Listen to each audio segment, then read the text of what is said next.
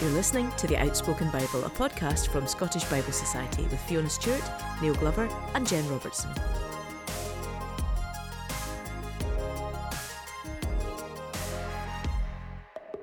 Well, hello and welcome to season four, episode 15 of The Outspoken Bible. I am Fiona Stewart. I'm here with Jen Robertson. Hello. Hi. And Neil Glover. Hello. Hello.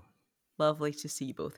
Now, there's no correspondence this week other than the fact that there was a cry from our good friend Dot Getliff. Oh, yeah yeah, Dot, you told a story about recently, Neil, um, and she was asking when we'd be starting again. Now, because of the time traveling wonder of the podcast world, basically we are already back, and hopefully she's already oh, yeah, you we can't. back, so can't really comment into that. But Dot, I hope that you're already enjoying the streamlined 50 minute last episode that we did.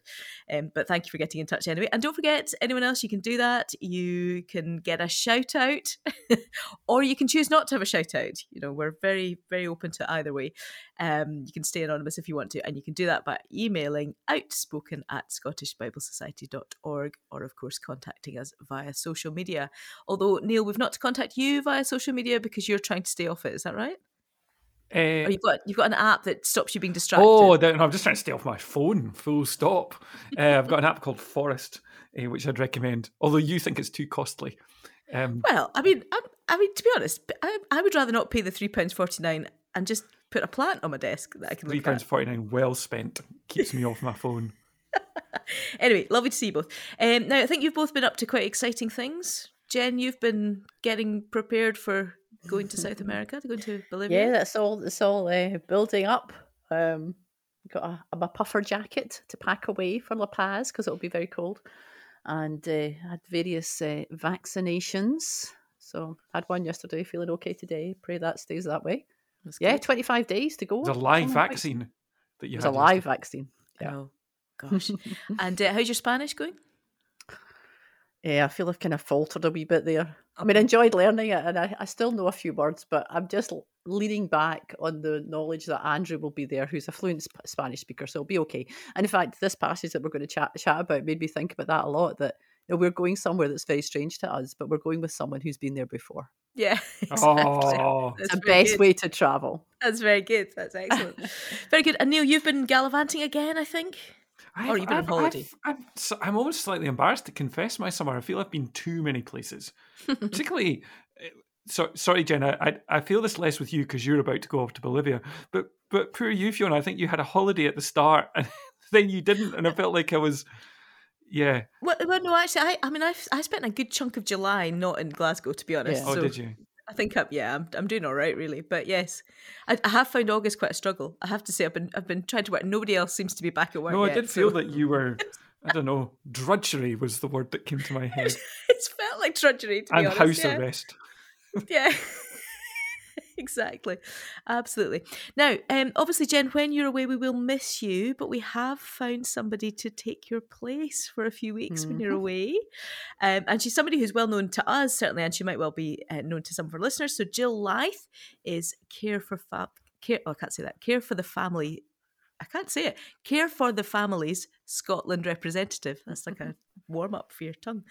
Um, so, Jill, I actually read a little bit of bio online about Jill uh, this week. She is passionate about seeing family life strengthened and equipping churches to support families in their congregations and communities. And her particular interest is in speaking about mental health through her own experience of living with it and reducing stigma around it. I didn't read this on the internet, but I've said it before, I'll say it again. I still think Jill is one of the best communicators I know. So yep. that's something to look forward to. Not that you're not a good communicator, Jen, but. And Jill, I've known Jill since she was a baby. Mm. And uh, she was part of my home church and she was in the children's groups and youth group when I was leading these things. So it's a great, what a joy to see her doing what she's doing. Talk, talking of good communicators, I did have someone come up to me this summer after I'd done a talk and said, "You're almost as good as Lady Jen from SBS." So, you know, Jen's one of the best communicators. Oh, Lady Jen. that is brilliant. Well, I mean, just wait till you meet Jill now. Yeah, I feel like Jen's good. I'm really building her up. So let's get started. So today we're talking about John chapter 14, and that is on page 45 of Light and Life Gospel, if you're using that. Now, it is a chapter with a trio of big questions, a trifold description of Jesus, and a tranche of Trinitarian truth. Oh my goodness. can you say that again, please? Yeah, maybe. I don't know if I can actually. Um, it's a chapter with a trio of big questions, a trifold description of Jesus, and a tranche of Trinitarian truth. Wow. Yep. Excellent. What are the three questions? Oh, they come from the disciples. Three di- three different oh, big questions from the disciples. So Thomas, Philip, and Judas. Judas. Judas is Iscariot. Iscariot. Yeah. Nice. I know, lots of threes. So before this trio gets involved into conversation about all of that, uh, Neil, are you going to give us a Glovers off? Glovers off today is about braces because someone very close to me is just had their braces removed after about two years. And it's such a feeling. When I was between the ages of 14 and 17, I wore braces. Uh, and this is in the early days of orthodontistry, where um, I had to wear. Um, I didn't just have people used to talk about railway tracks. So you had retainers, and then you had railway tracks. I had the neck straight up from railway tracks, which were these bands that went round my teeth, and they were so sore. They used to scratch the inside of my gums. When you had them tightened for the first two days, you couldn't eat anything. I even had to wear a thing called headgear, which I wore at night, and this was this big wire thing that came out my mouth and held the thing in position. And I hated these things, and probably more than anything, I hated the appearance of them. I, I, felt like I had just these huge, ugly bands of metal in my mouth, and that they would just put anybody off who I ever spoke to. It was, it was horrible, and I hated them. And these things, particularly because I was particularly vulnerable, you know, that age fourteen to seventeen, um, they they made a huge impression of, on me. I'll always remember um, there was quite a period of time I had to wear elastic bands, and I had to. It was on my lower jaw, back, uh, and then my upper uh, teeth front. And I had misheard the instructions, and I had worn them the wrong way round for three months. And I'll I'll never forget going to the appointment and them looking and going, "Oh, what's gone wrong here?" and then they said, "We were about to take these off today, and now you've got to have them for another six months." I oh, was no. devastated. But I'll never forget the day I had them taken off.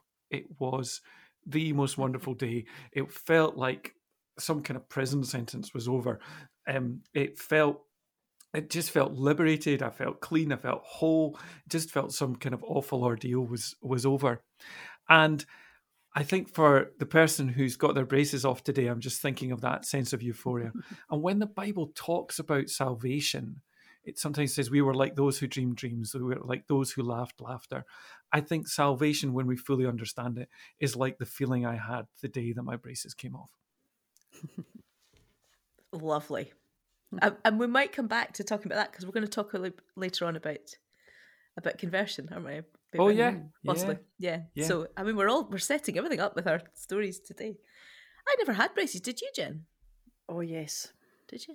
Even longer ago than Neil so there were like those kind of plastic things that just stuck in, and you could take them in and out. Oh, it's like yeah. a a, pa- a, pl- a palate kind of thing. Yeah, and retainers. My, well, I don't know. When retainers, they were just that's the way braces were. And yeah. it, the worst thing was at thirteen, my speech being affected. So I, mm. I mean, I didn't like speaking anyway at thirteen to anybody. So knowing that if I did speak, it was going to sound all wrong, and then finding it so hard to eat and swallow. But then it did get better. Um, I don't think they did. My teeth are very square. It didn't do any good. It's not a very good story.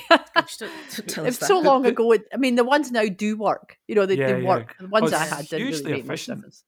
Yeah. I mean, the the the appointments that the person who I'm referring to has, they're they're five or six minutes.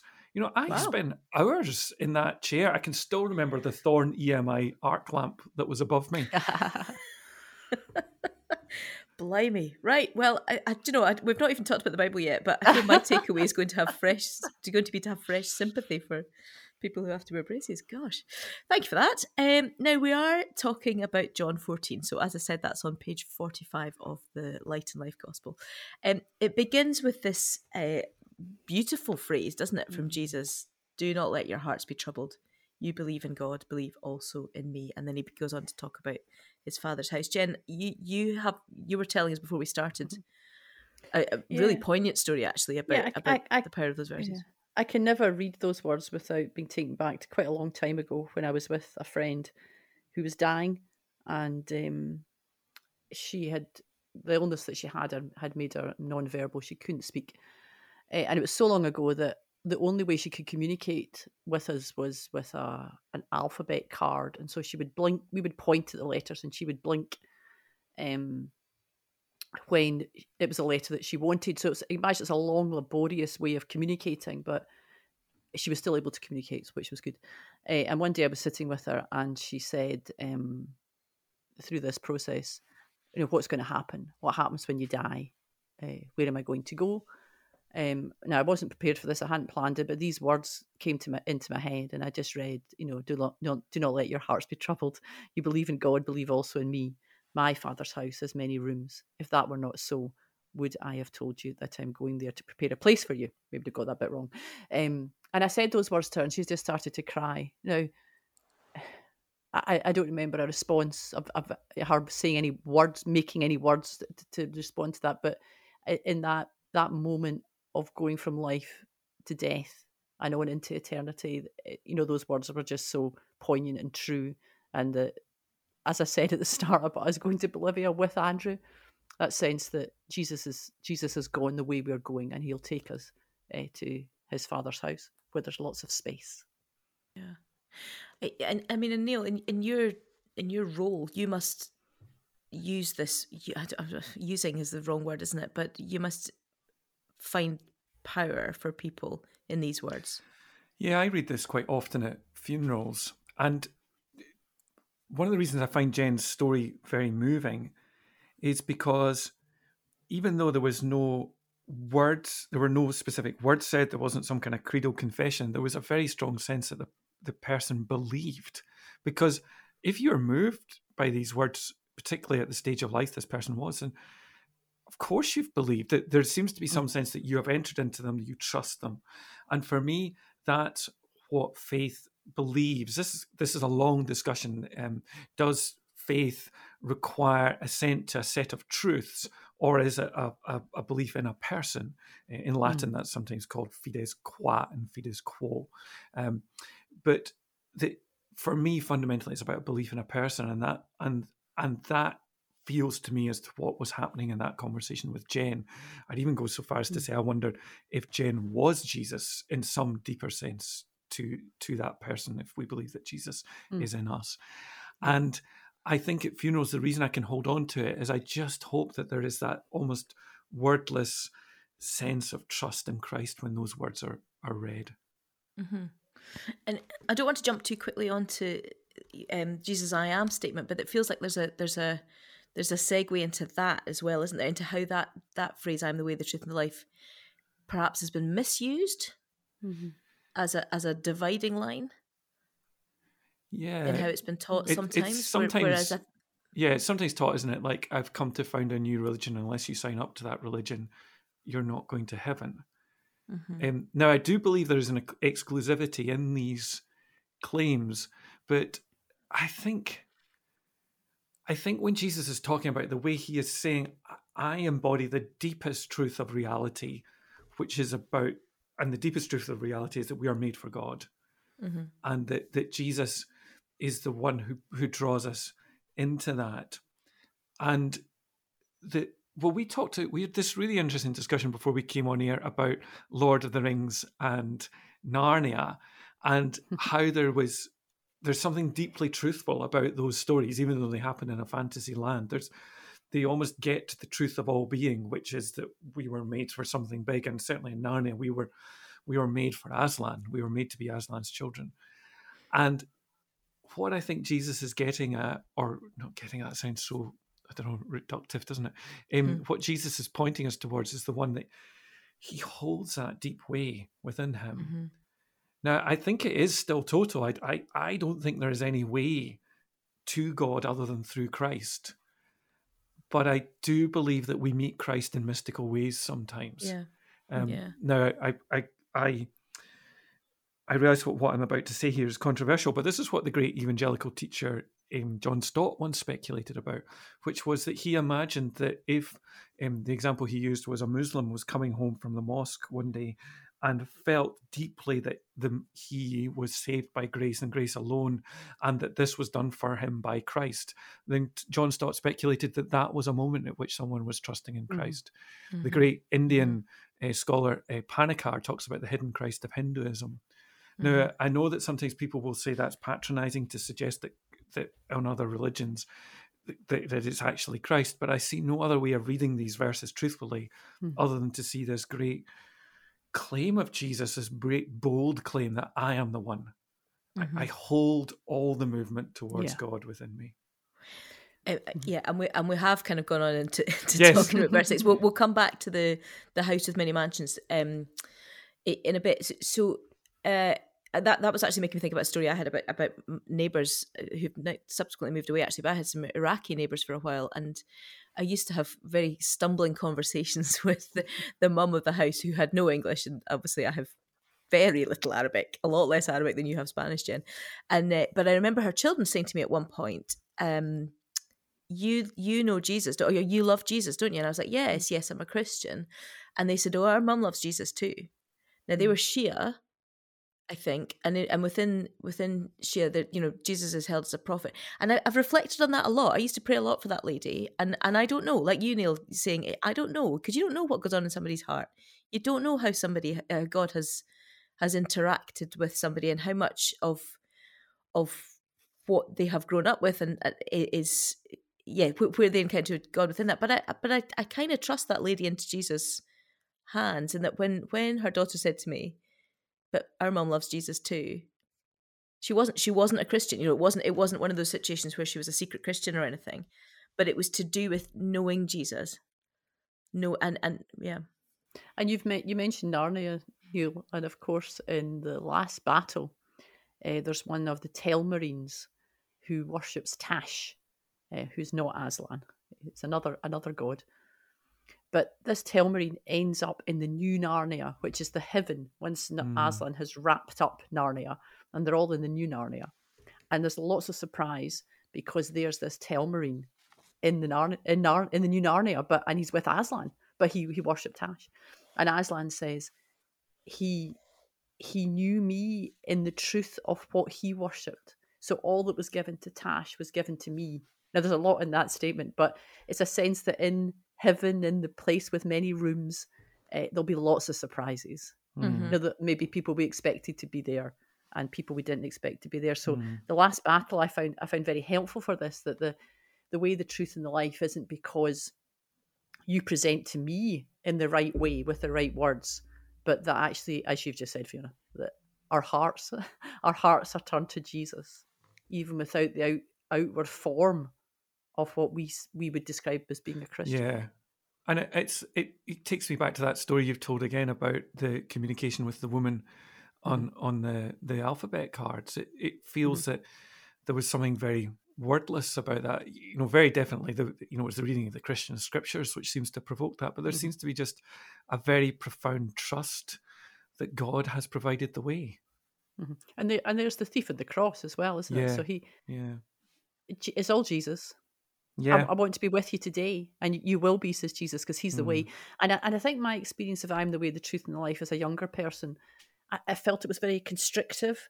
Like there's this narrow path, and there's a shut gate that you have to open, and go through complicated processes to open it. And and the truth that you have to believe this, this, and this, and this kind of way to know the truth, and then you'll stumble into the life.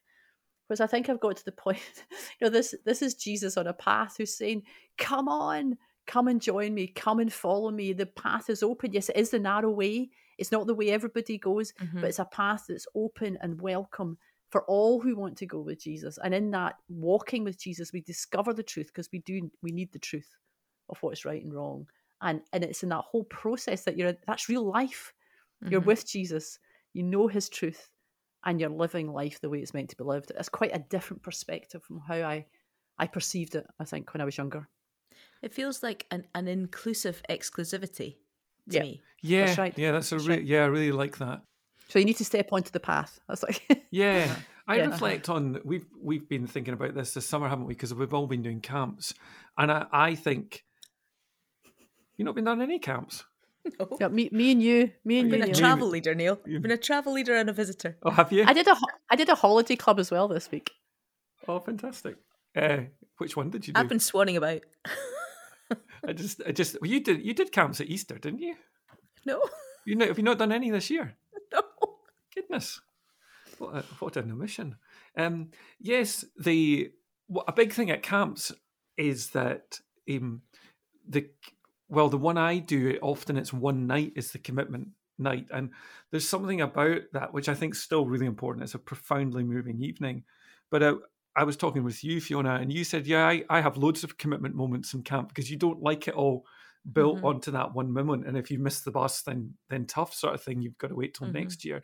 And I really like that. So having you having said that, I then then introduced a few of them later on, and mm-hmm. for extra credibility, I said, "Well, Fiona Stewart thinks this is a good idea," as if that was kind of extra oh weight goodness. for my dodginess.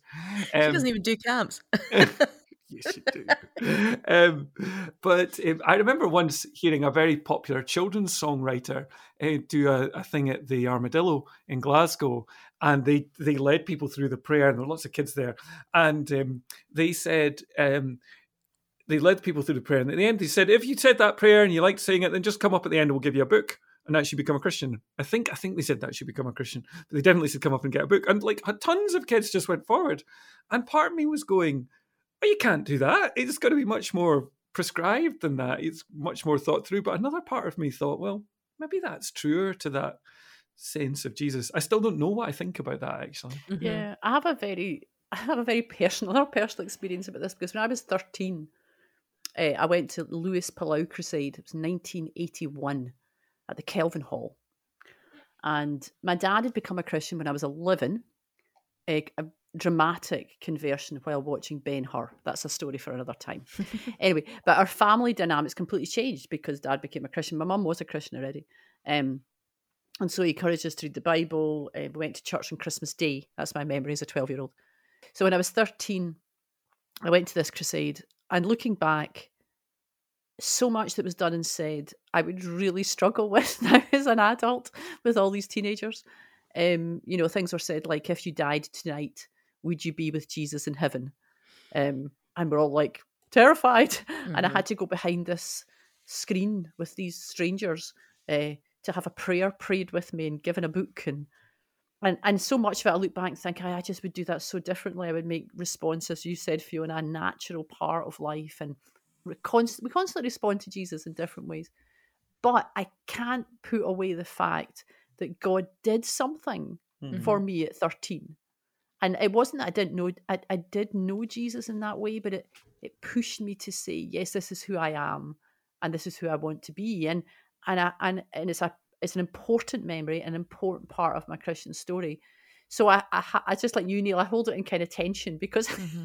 I, I see all the problems with it, but I also see that it it changed me, yeah, and, and yeah. it, it made me closer to Jesus. So anything, even done quite badly, um, can bring you closer to Jesus and all that human frailty, and um, it made me who I am with God. So I, I think with young people, when I'm working with young people and children now, I, I do give opportunities to respond, but as you know, not constantly, but regularly, and and knowing that you don't have to keep on making that commitment. You just need to keep working out where does Jesus want me to go? Am I close to him? How what could I do to be more like him? I think that's really helpful, and I think that that's why you know, you know, we kind of joked there, Neil, about Fiona Stewart says she does this, but eh, I think the danger with being, what what we've talked about there, that that you know, you don't want to put the emphasis so much on that point that that people feel oh, I don't have a conversion yeah. story or I don't mm-hmm. have a moment because it's a discipleship journey. Yeah, that's all really important to know that, but I, I nonetheless do believe that people do need opportunities to mm-hmm. to respond. Yeah, yeah, they do because it's significant. It's like getting your braces off, isn't it? Yeah, yeah, and it's com- it should be community as well. You need mm-hmm. you need other people around about you to to go th- to be with you in that response and to pray for you and to support you. No, it can be private. It's not God's not going to. It's not going to be a problem if it's private. Uh-huh. But it's good to be together.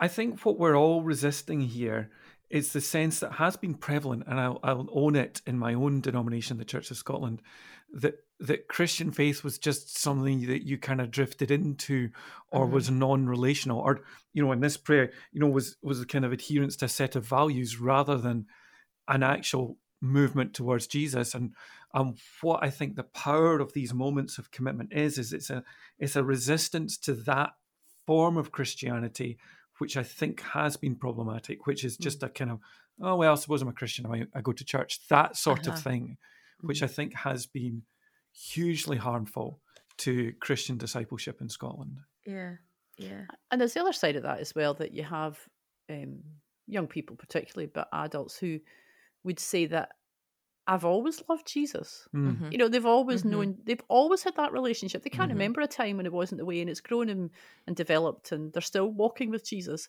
And I've always that needs to be encouraged as well. These these people don't need to be told, oh no, no, no, you need to make a decision. You know, mm-hmm. they just need to be encouraged in the relationship that they're in. Um, you know, mm-hmm. my yeah. friend, my friend John has a moment. He would date this, I think, as the kind of birth of faith for him. He he remembers his mother coming to pray with him one night in bed, and I think he can date it because he know it was in a house that they only lived in for a certain period of time. So I think he was about six or seven, and John prayed, and he prayed something like, "Dear God, be good to all the good boys and girls, and be bad to all the bad boys and girls." And his mother said, "John, you need to understand." That Jesus came for the bad boys and girls as well and loves them. And John would say that was a deep moment of understanding of him. You know, that's grace. That's that's Jesus. That's conversion.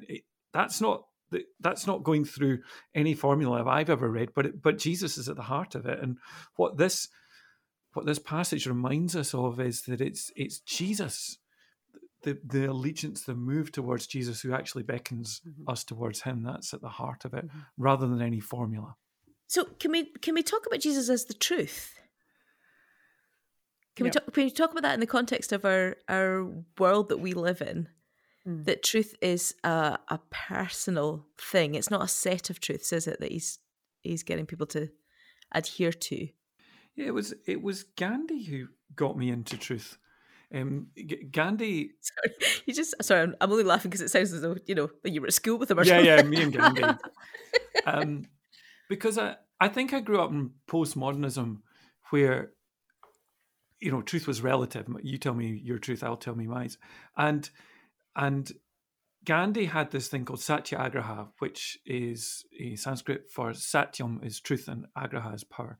So the power of truth. And Gandhi believed that if you adopted a posture which was profoundly truthful, that had its power and it, it had a power to overcome violence. So for him, it was about the power of nonviolent protest. And I've always that for me has always been about the, the power, the liberative power of absolute truth, which I utterly believe in. Now, I think we have to be humble when we claim to know it. I think that's I think that's the thing.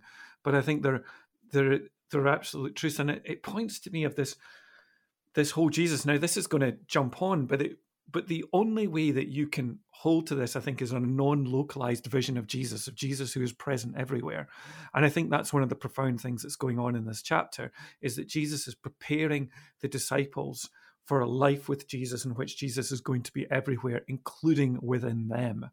And once you have that, then you can hold the idea that Jesus is all truth the, and the, the deepest truth of things about how we love and that God is here and that the world bends towards justice.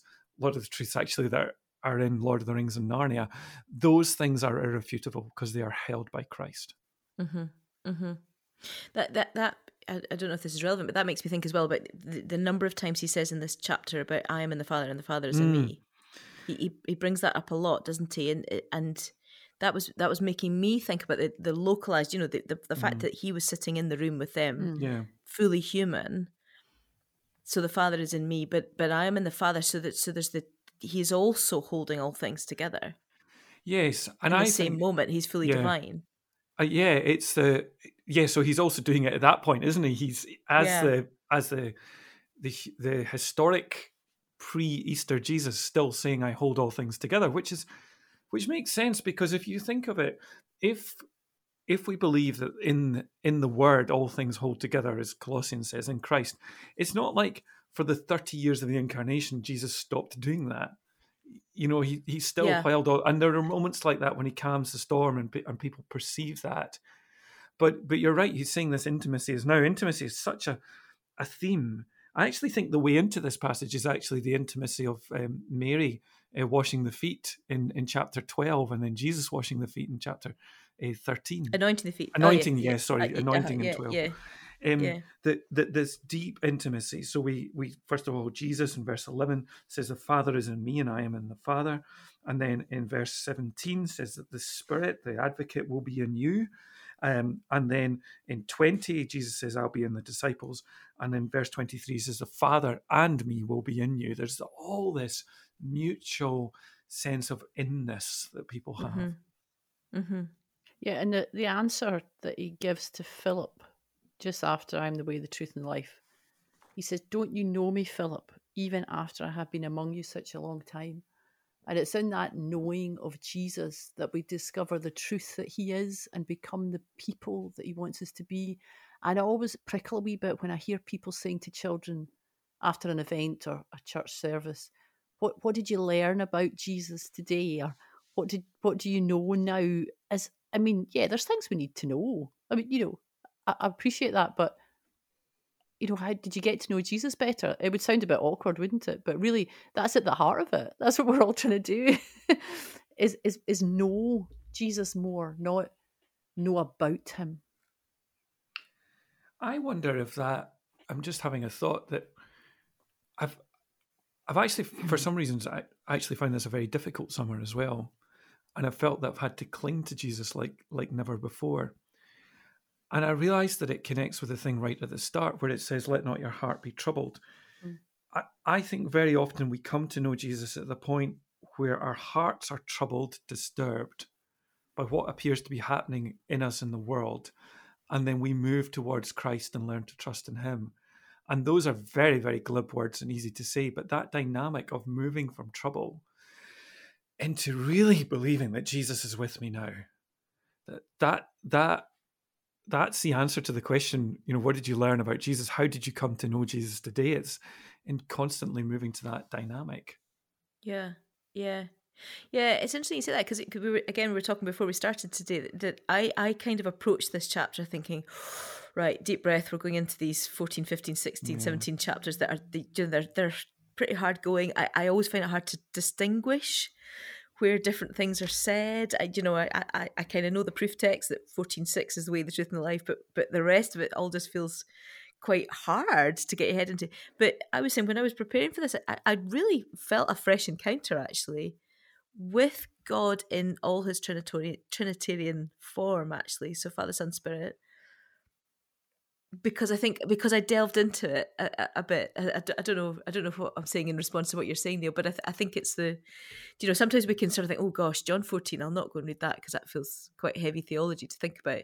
But actually, there is there's relationship even in in the reading of this chapter and really spending time in it.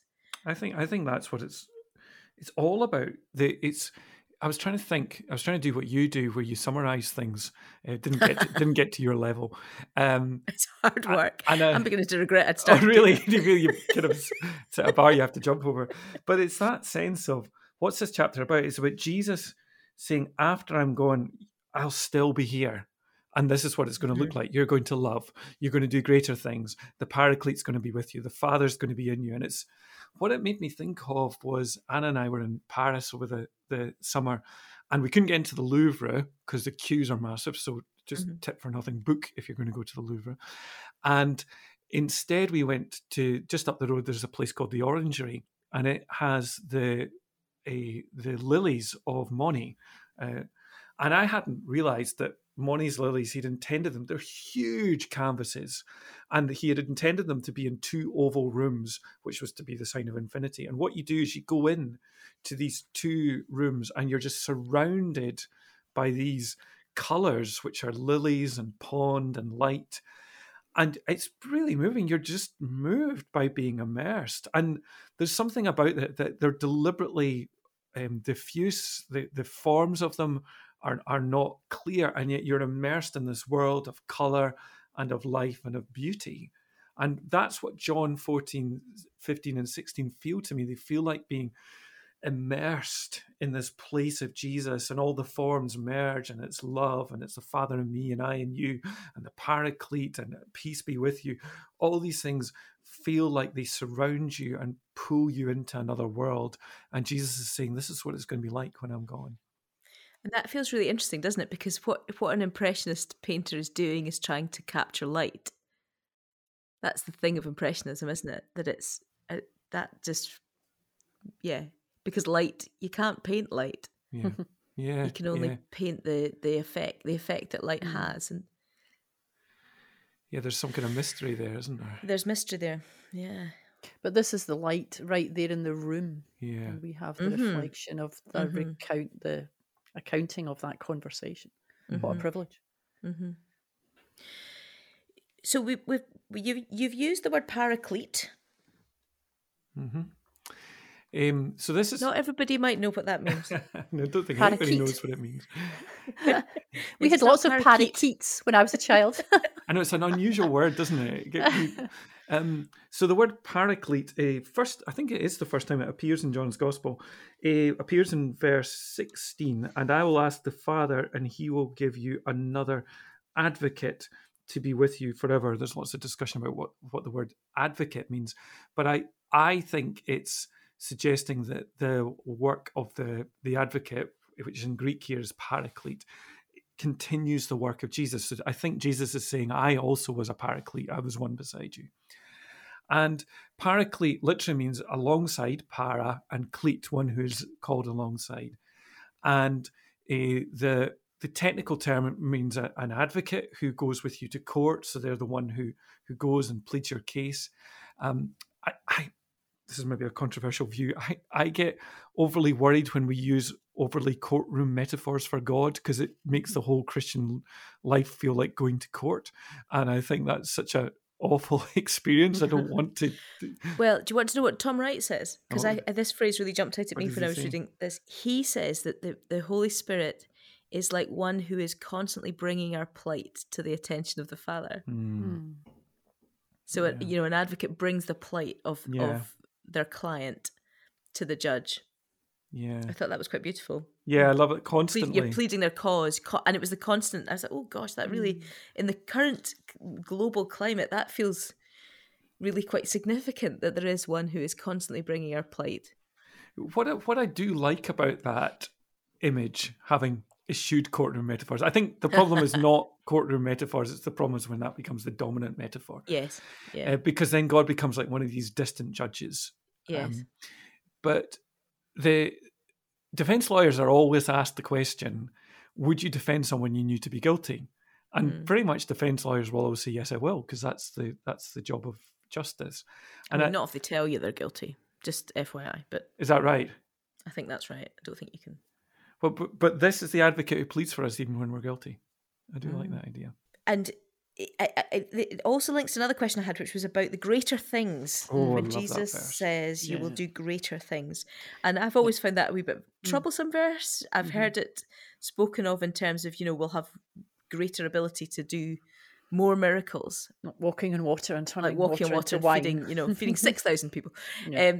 Um, Jen, you, you were yeah. going to say something on that. I, exactly, exactly how I came to it when I was reading it. And I was reading a commentary on on these verses, and it, it invited the reader to look at the book of Acts and the early church, and it totally changed my perspective because, of course, when Jesus went away to heaven and the Holy Spirit came, um, it it was greater in the sense that so many more people uh, then knew of Jesus and could get to know Jesus.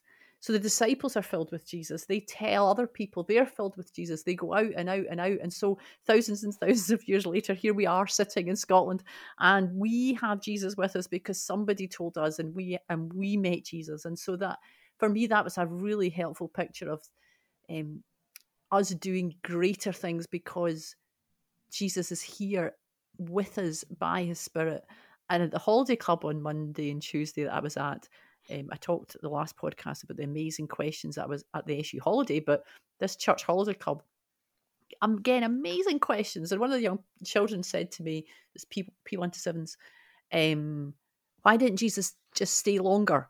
Like why why did why did he go back to heaven? Why didn't he just hang about?"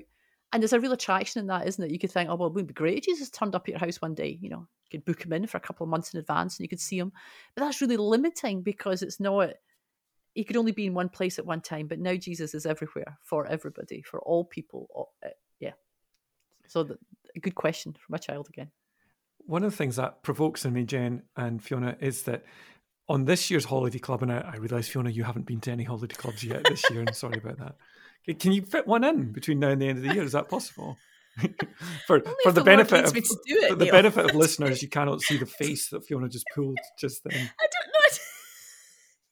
I just don't. I, yeah, anyway.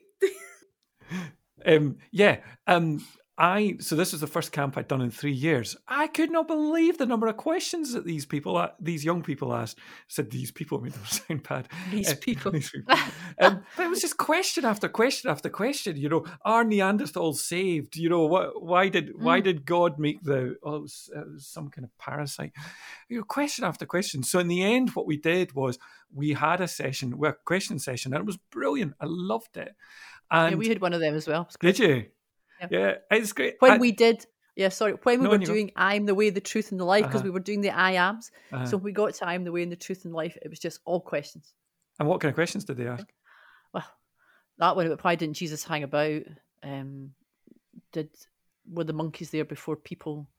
Um, oh, what else? Um, a lot of science ones. Does, Jesus, does, does God ever give up on people? Uh-huh. That was a good one this week. Oh, there were so many. I can't remember them all. I should have had them in front of me. So good.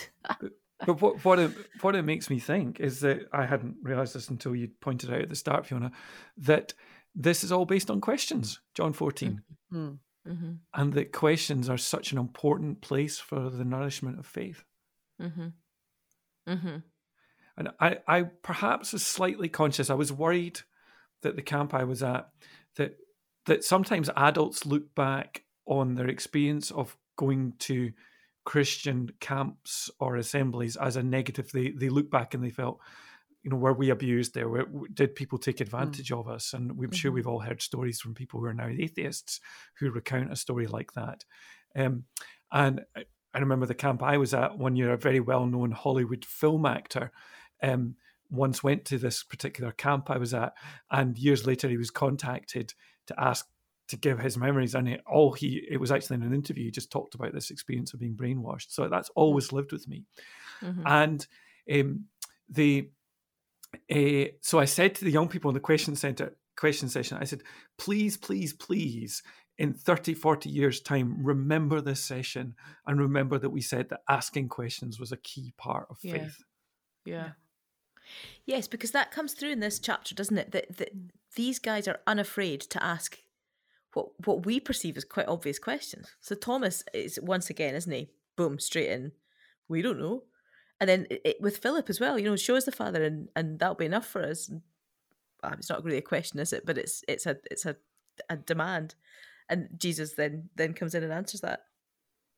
And then the, the why did you intend to show us show yourself to us and not to the world? You, you, they're not afraid to yeah. say, "Wait, I don't get that." Yeah, yeah. Explain a bit more. Um, we're, we're reaching the end of, of the conversation. We, we we we left the rooms in the house and the preparing a place at the very beginning, and I said we'd come back to that. Um, Neil, you were talking before we began about betrothal metaphor. Yeah, one of the one of the speculations is that this passage borrows language from when a Jewish bridegroom would go to the house of the person that he wanted to get married to, and uh, they he would come with all his friends, go to the house, and they would sit down and they would have this act of betrothal, which is stronger than engagement. Mm-hmm. and getting ready for marriage and they would say you know I, i'll go and prepare a place for you i'm now going to go back home and i'm going to get our marriage home ready and it does appear that there are bits of language here that might come from that context so um, where um, Jesus says, um, Where I'm going, now you cannot come with me, but you will come with me later on. I'm going to go and prepare a place for you. That sounds something like a bridegroom might say, looking forward to the moment of marriage. Or later on, Jesus says, Those who love me will keep my word, and my Father will love them, and we will come to them and make our home with them. And in a sense, it doesn't really matter how accurate that that is. I think that's a very helpful picture of the intimacy and love that lie behind this passage of Jesus, the Father, and the Son saying to the bride, Come and be with us. We want to live with you. Mm-hmm. We love you. And we're we're going to love together. I love that. I, I find that more helpful than the idea of mansions. So you so oh, often yes. translated mansions, which to me is, is a bit off putting. Yeah. Do you know, it feels a bit grand and a bit whereas the idea of coming home is many many, yeah. many rooms. Yeah, many rooms. And also, well, N.T. Wright dwells on this quite a lot because um, he wants to, to probably rightly talk about the potential idea that this is a temporary place of dwelling. That doesn't sound that great either. You know, I'm going to go and uh-huh. take you to your Airbnb. You know, it doesn't seem you know, Tom Wright, it's just a temporary place. You know, it sounds so diminishing. Now I know he doesn't mean it that way, and he also uses paradise for the same concept. But but no, I, I agree. It, in that context, it feels like come, come, yeah, and we will live and we will love together. And it's the people you're with, isn't it? Not the physical building. Yeah, mm-hmm. yeah. Uh, mm-hmm. that make you feel at home. Maybe, yes. And maybe that, that's what comes across in these words. Maybe there are some people who hear this like real property types who go, mansions, yes! I can't wait. I mean, I think that's why it's such a prevalent idea hmm. that we, we all think of oh, a mansion. That'd be nice. People people, people dwell on that, don't dwell on that um, idea. Oh, I'm going to get a nice mansion. Did you just laugh sky. at your own pun? Yeah, I did. Yeah, I did. Yes, I did. I've had all this time this summer, but I've not been at camps to dwell on my own puns. Where are you um, today? I'm not at camp.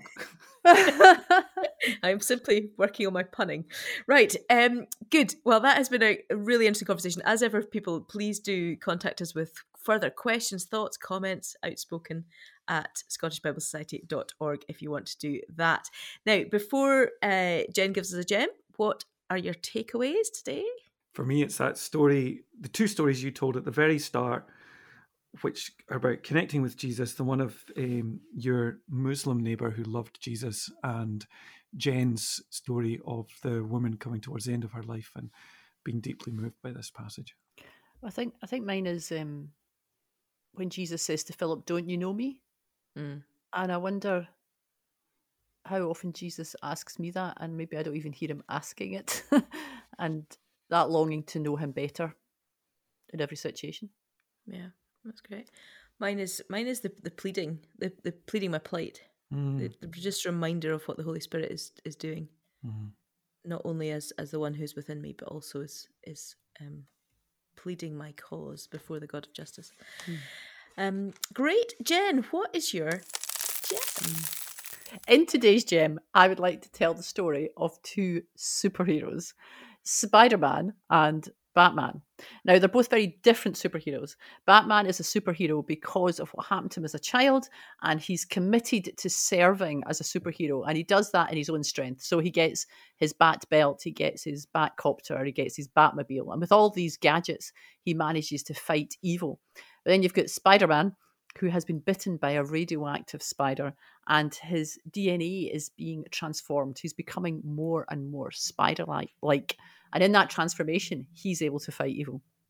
And this chapter in John, John chapter 14, is so full of the Holy Spirit. It reminded me of this story because we need to be like Spider Man and we need to encourage our young people and children to be like Spider Man. And I think there's often a risk, and I've done it often myself, to turn the Bible into um, a story of morality and to encourage each other, including our young people, to be good and to try hard and to make a difference by what we do.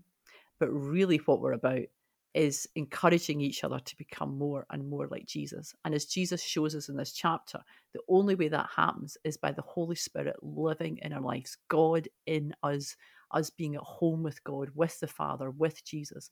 And in that, we become more and more like Jesus. And that's what the church is for. the church is for us to encourage each other to be transformed all the way through our lives. Jen, that's my gem. Jen, your gem's always good, but I think that might be the best yet. Well, I have.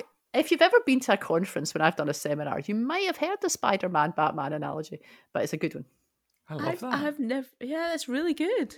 I've, I've been reading a thing about um, the need to avoid the God who demands performance, Hmm. and and that really fits with that. Yeah. Yeah. And I think I think you. There's and also the to- idea that, that, that you know the, the, the spider s- stuff venom is in his dna it's not Mm. just in him Mm, but it's actually is him. forming him Yeah, And I, and I think youth ministry in itself has gone through a process where I think in the 90s, when I was starting off doing youth ministry, um, it was all about what you could get, you know, your Mhm. gadgets as well. It's not just about ind- individuals, but our actual youth ministry needs to be about becoming more like Jesus, um, not just having all the good stuff. And I think we've moved from that, which is an encouragement. I think we are Yeah. much more about relationship. fantastic good lovely well listen thank you very much to both of you uh, listeners don't forget let us know your thoughts email us outspoken at scottishbiblesociety.org or uh, contact us in, in other ways as you see fit but until we three meet again see what i did there it's trinitarian um goodbye